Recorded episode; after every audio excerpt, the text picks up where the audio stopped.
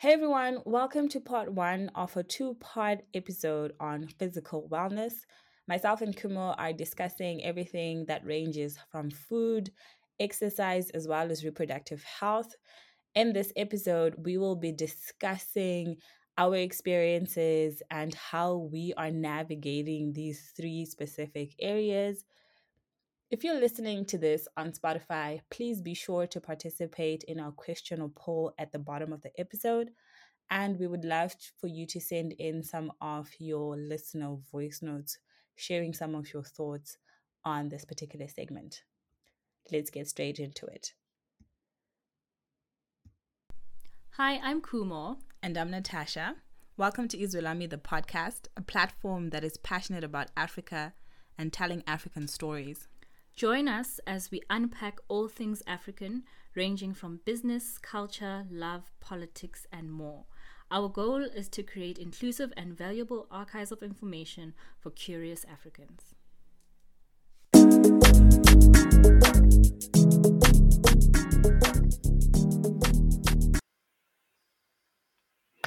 Hello, everyone, and welcome to another episode of Izwe Lami. My name is Khumo, and today we're going to be talking about all things that encompass physical wellness. Well, not all things, but most things uh, from our own, you know, personal experience um, with regards to, you know, physical wellness, exercise, the things that we eat, what we put into our bodies, and, you know, maybe touch on reproductive health. I am with my favorite co host, Natasha. Hey, Tash. Yay, the one and only. Yes. Hey, Khumo, how you doing? The one and only. I am okay. I'm okay. Yeah. Surviving. Mm-hmm. How are you? I mean, for an 8.30, I'm good. For an 8.30 conversation, I think okay is good. Yeah, yeah. Mm, so come on, let's let's talk about let's talk about physical wellness. Um, I think it's been three months now. Um, when we last had our catch up, we spoke about you know being better people, um, sticking to goals this year, physical, especially like going to the gym, physical goals, making sure that we are healthy. So I think that's a good starting point for this conversation. And then just tell us, like, tell me, how has it been going from, you know, consistency, going to the gym? So I was I was quite focused on finding um, exercises that I enjoy. So I struggled a lot. I've tried quite a few things. I've tried going to the gym, tried classes, you know, um, getting a trainer. And, you know, I realized that I struggle with certain things. So when we were in lockdown and we we know we're supposed to find things to do because we had nothing to do, I started every morning exercising using YouTube videos, right? But I would do these HIIT exercises and I enjoyed them so much that I used to do them consecutively for like, you know, four days in the week. So, I mean, obviously, the country just opened up a bit and became sluggish, and then that's why now I have big thighs again. But when I wanted to focus on my fitness journey again this year, I, w- I wanted to remember the things that I enjoy because I didn't want it to be such a drag, you know? I didn't want to feel like I have to drag myself to gym. I wanted to, there has to be an element of, uh, of fun to it, of enjoyment. And so I started doing those HIIT exercises again. And in the beginning, I Mhm. went, I took it to the top. I was exercising like seven days a week. And I think eventually by the end of the month, it had already exhausted me. Um, so I mean, that was going well, and I reduced it to like three to four times Yeah. in the week. I'm still enjoying it, and now I've added like skipping, and you know, sometimes I'll do yoga, which is difficult. I don't even know how people do that. Um, yoga, and recently, uh, my partner and I have started playing tennis. my playing tennis, I mean, he's teaching me how to play, and that that's what playing means. So it's just really just trying to keep fit and find things that you enjoy doing while trying to keep fit and moving the body without me overly focusing on losing the weight. And then the losing the weight will come secondary. So I've really just been enjoying that process. Um, yeah, that's how it's been going. And our our semi every Mm, Sunday walks and runs. mm. Yeah. So, you know, um, something that I've learned, um, you know, with the whole physical wellness stuff, right, is especially um, when you set your goals in December is that we need to be re- realistic about things. And like as you were speaking, I'm like, yeah, that makes sense. Like you started off with the fire of the Holy Mm. Ghost in you, and then you get to end of the month and you're like, this is not consistent. Like I can't Mm. be consistent. Like this is not sustainable, right? Um, so I think something to always like keep in Yeah. mind like you know for everyone like listening myself included is that we need to set sustainable goals and i was reading somewhere or probably i saw it on tiktok i don't know. But they were saying that it takes like when you start going to the gym and you start you know really working out you almost need to do like repetitive exercises for about eight weeks like six to eight weeks before you can start seeing that definition you know of the muscles etc and we always want to want to push it to say oh my gosh now i'm going to go to the gym every Mm. and i want to do x y and z. But it's you know they always say like your exercise is about 20% of like your body goals right? Um and you can achieve it even by walking 30 minutes a day Yes, yeah. you know? Um and i think you know when we whenever we talk about working out and like for me personally something that i've also like come to like be one with is i'm not really a runner. As much as i try i i would never like run every day and be like that's my workout i'm more of a walker and so i would do that for an hour or whatever it is Yeah. when i do go outside um as opposed to running because i just don't have like strong enough knees to carry me through a run but I will walk, right? And I will do other like Mm. exercises. So I think when we talk about physical wellness, it's important to do the things that work for you and not just do things that everyone is doing so that you can post Yeah. that, you know, you went for a 10K run. Like, it, that's not me, you know? so I'm not going to do that. Yes, definitely. So how have you been experiencing your exercising journey? Mm. So I think um, for me, my routine has been pretty consistent um, since January. And I always say my minimum is three times in the gym. Then I have that Sunday walk run with you. And once a month, I'll go like hiking longer distances with friends. So that's been quite sustainable for me. And, you know, I can feel the difference. I can see the difference, you know, Yeah. as well. And I'm not doing anything that's hectic. Like I won't be exercising for two hours. That's 45 minutes and I'm out. So I'm either attending like a functional strength tra- training class for 45 minutes and then I'm Yeah, out, yeah. you know. This whole being in the gym for two hours, doing what? No. So yeah, so so the three so the three days a week has been very sustainable. Um, I think I've found what really works for me. So even if the exercises are repetitive, you know, it really is helping and I can see like the difference. Right now, I've upped it up to uh, an additional day. So it's like four days in the gym. Um, the fourth day is really like um, free fall. It's just I just do whatever I'm feeling like doing or exercising the body part that doesn't hurt at that moment. And yeah, focusing focusing on what works Mm-hmm. for me and what's sustainable. But, you know, like I said, that's only 20% though. That's like only 20% of like the body goals. Then there's the food part that we should definitely talk about. Yeah. So, I mean, with food for me, I've always found it so tricky because I have always just generally had the perception that I eat well. Well, when I'm not at my mother's house or at anyone else's house, I generally eat well. So I think my body just hates being small. I don't know. But I mean, also, it's also just like a training perception to understand what does it mean to eat well, right? personally for personally for you individually for me what does my body react to? And what does my metabolism react to?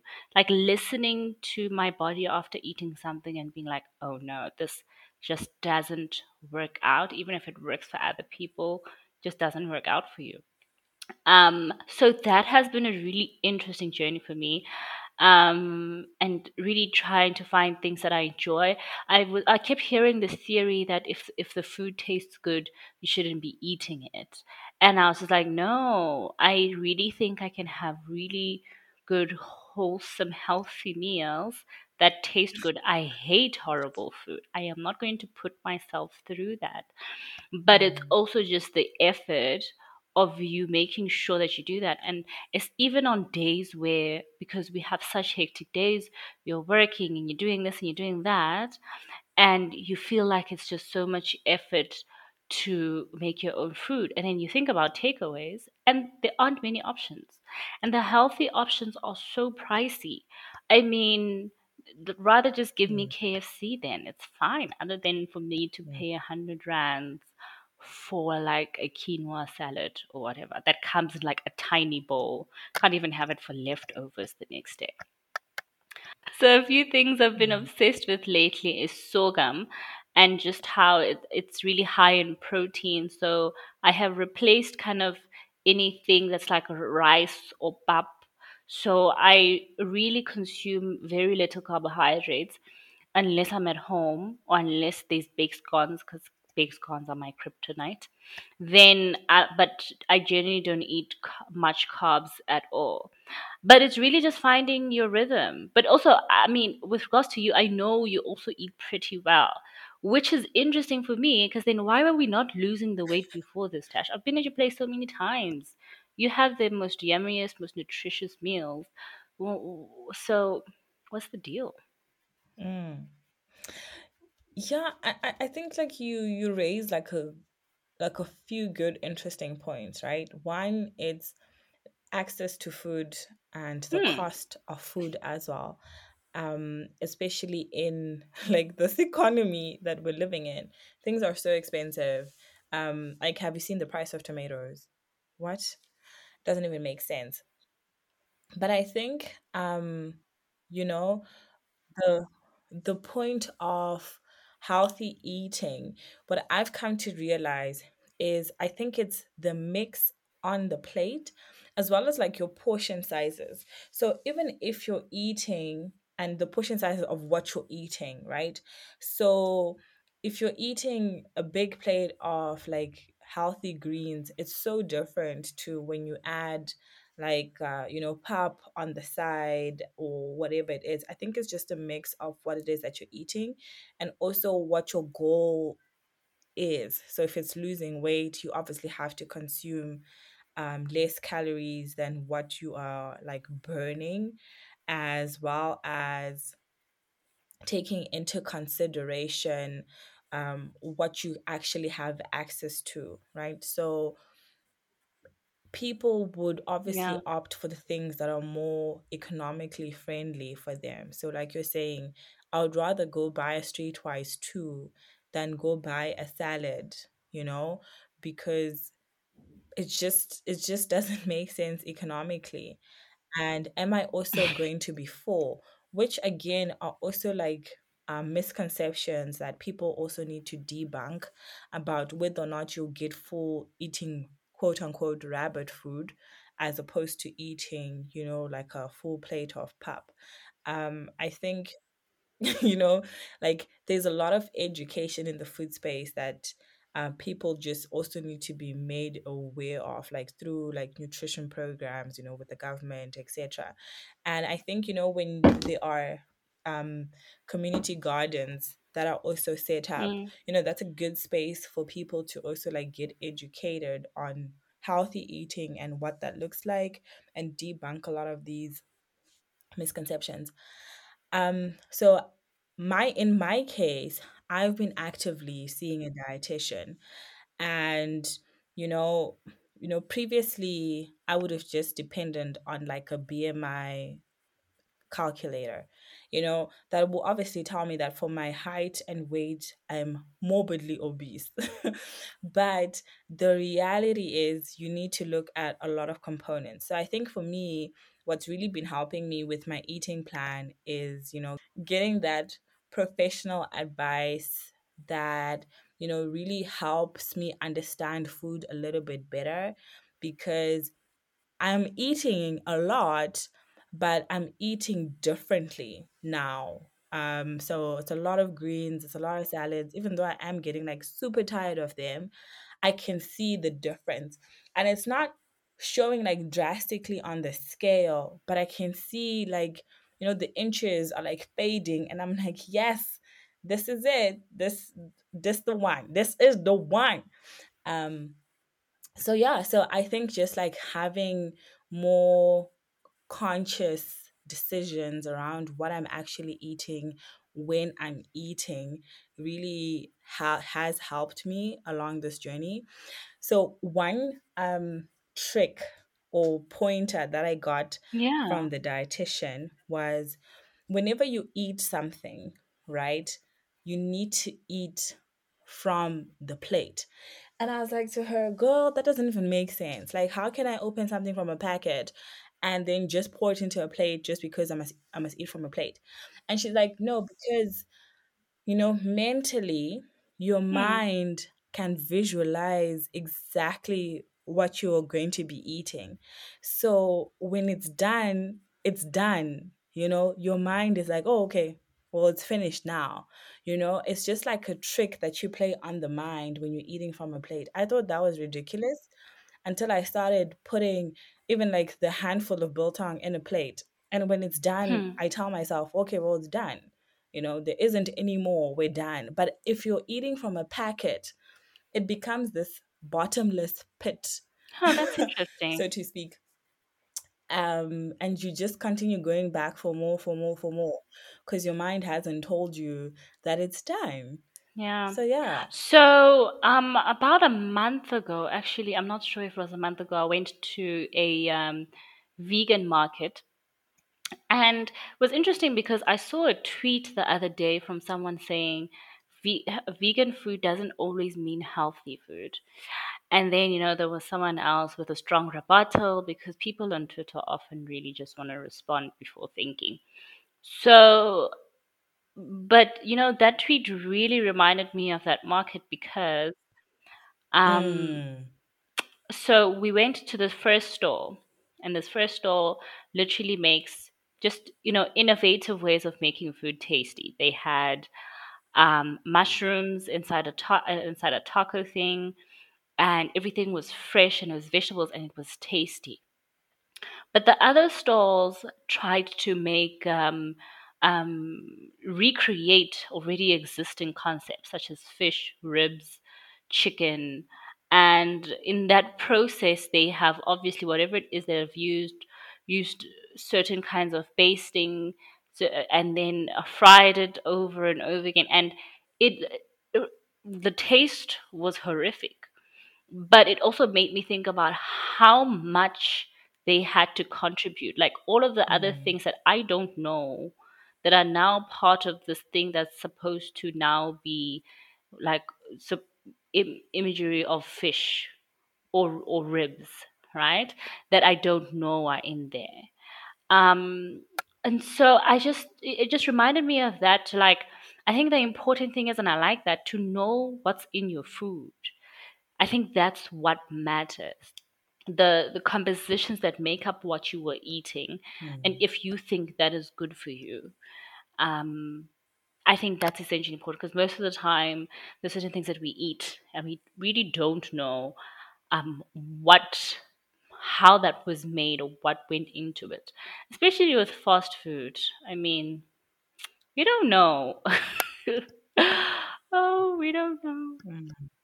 I, I mean, like especially with fast food, man, I would hate to spend a day in some of those kitchens because you know you hear the stories from the staff that work at some of these places and they're just mm, like nah it's okay.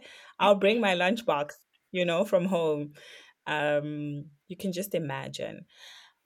But um you know with that being said as well i think the reality of like healthy eating always needs you know greater context of like people's pockets and the economy and like people just making like really good buying decisions mm, now about their food.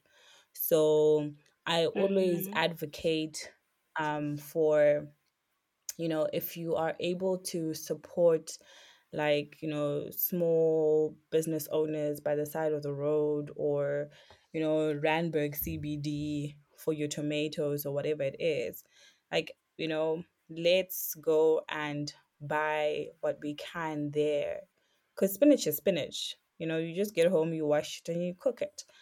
Um, at least we are also helping, you know, flow the yeah. money in the economy to black businesses as well. And people are now like downgrading on general lifestyle and food forms a big part of the expenses that we have. So I think being more conscious about where we are shopping as well, one not only helps you as a consumer because of what you're buy, choosing to buy and put into your body, but you're also being more conscious about your finances and you're also helping the local economy, you know? So I think just around food, um, yeah the the way in which we can circulate money and the benefits is something that we definitely need to take into consideration, you know? yeah yeah yeah Shoo. Hectic, hectic. I think this one needs like a professional. Would have been nice to speak to someone who knows a lot about food and who's passionate about it and food history. That would be a really interesting conversation to have.